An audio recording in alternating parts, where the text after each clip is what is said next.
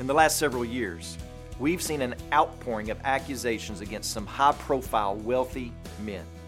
And in many of those situations, the accusations turn out to be true, yet the guilty, the wealthy, get off with barely a scratch because they are able to buy their way to leniency. Welcome to LifeWords Day by Day. Do we not long for a righteous judge? A judge who makes decisions based upon righteousness and not based upon appearances or flattery or corruption?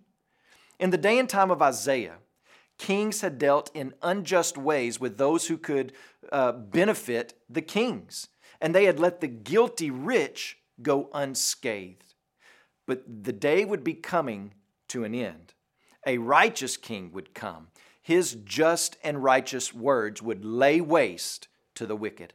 Listen to what it says in Isaiah chapter 11, verses 3 and 4. He shall not judge by what his eyes see, or decide disputes by what his ears hear. But with righteousness he shall judge the poor, and decide with equity for the meek of the earth.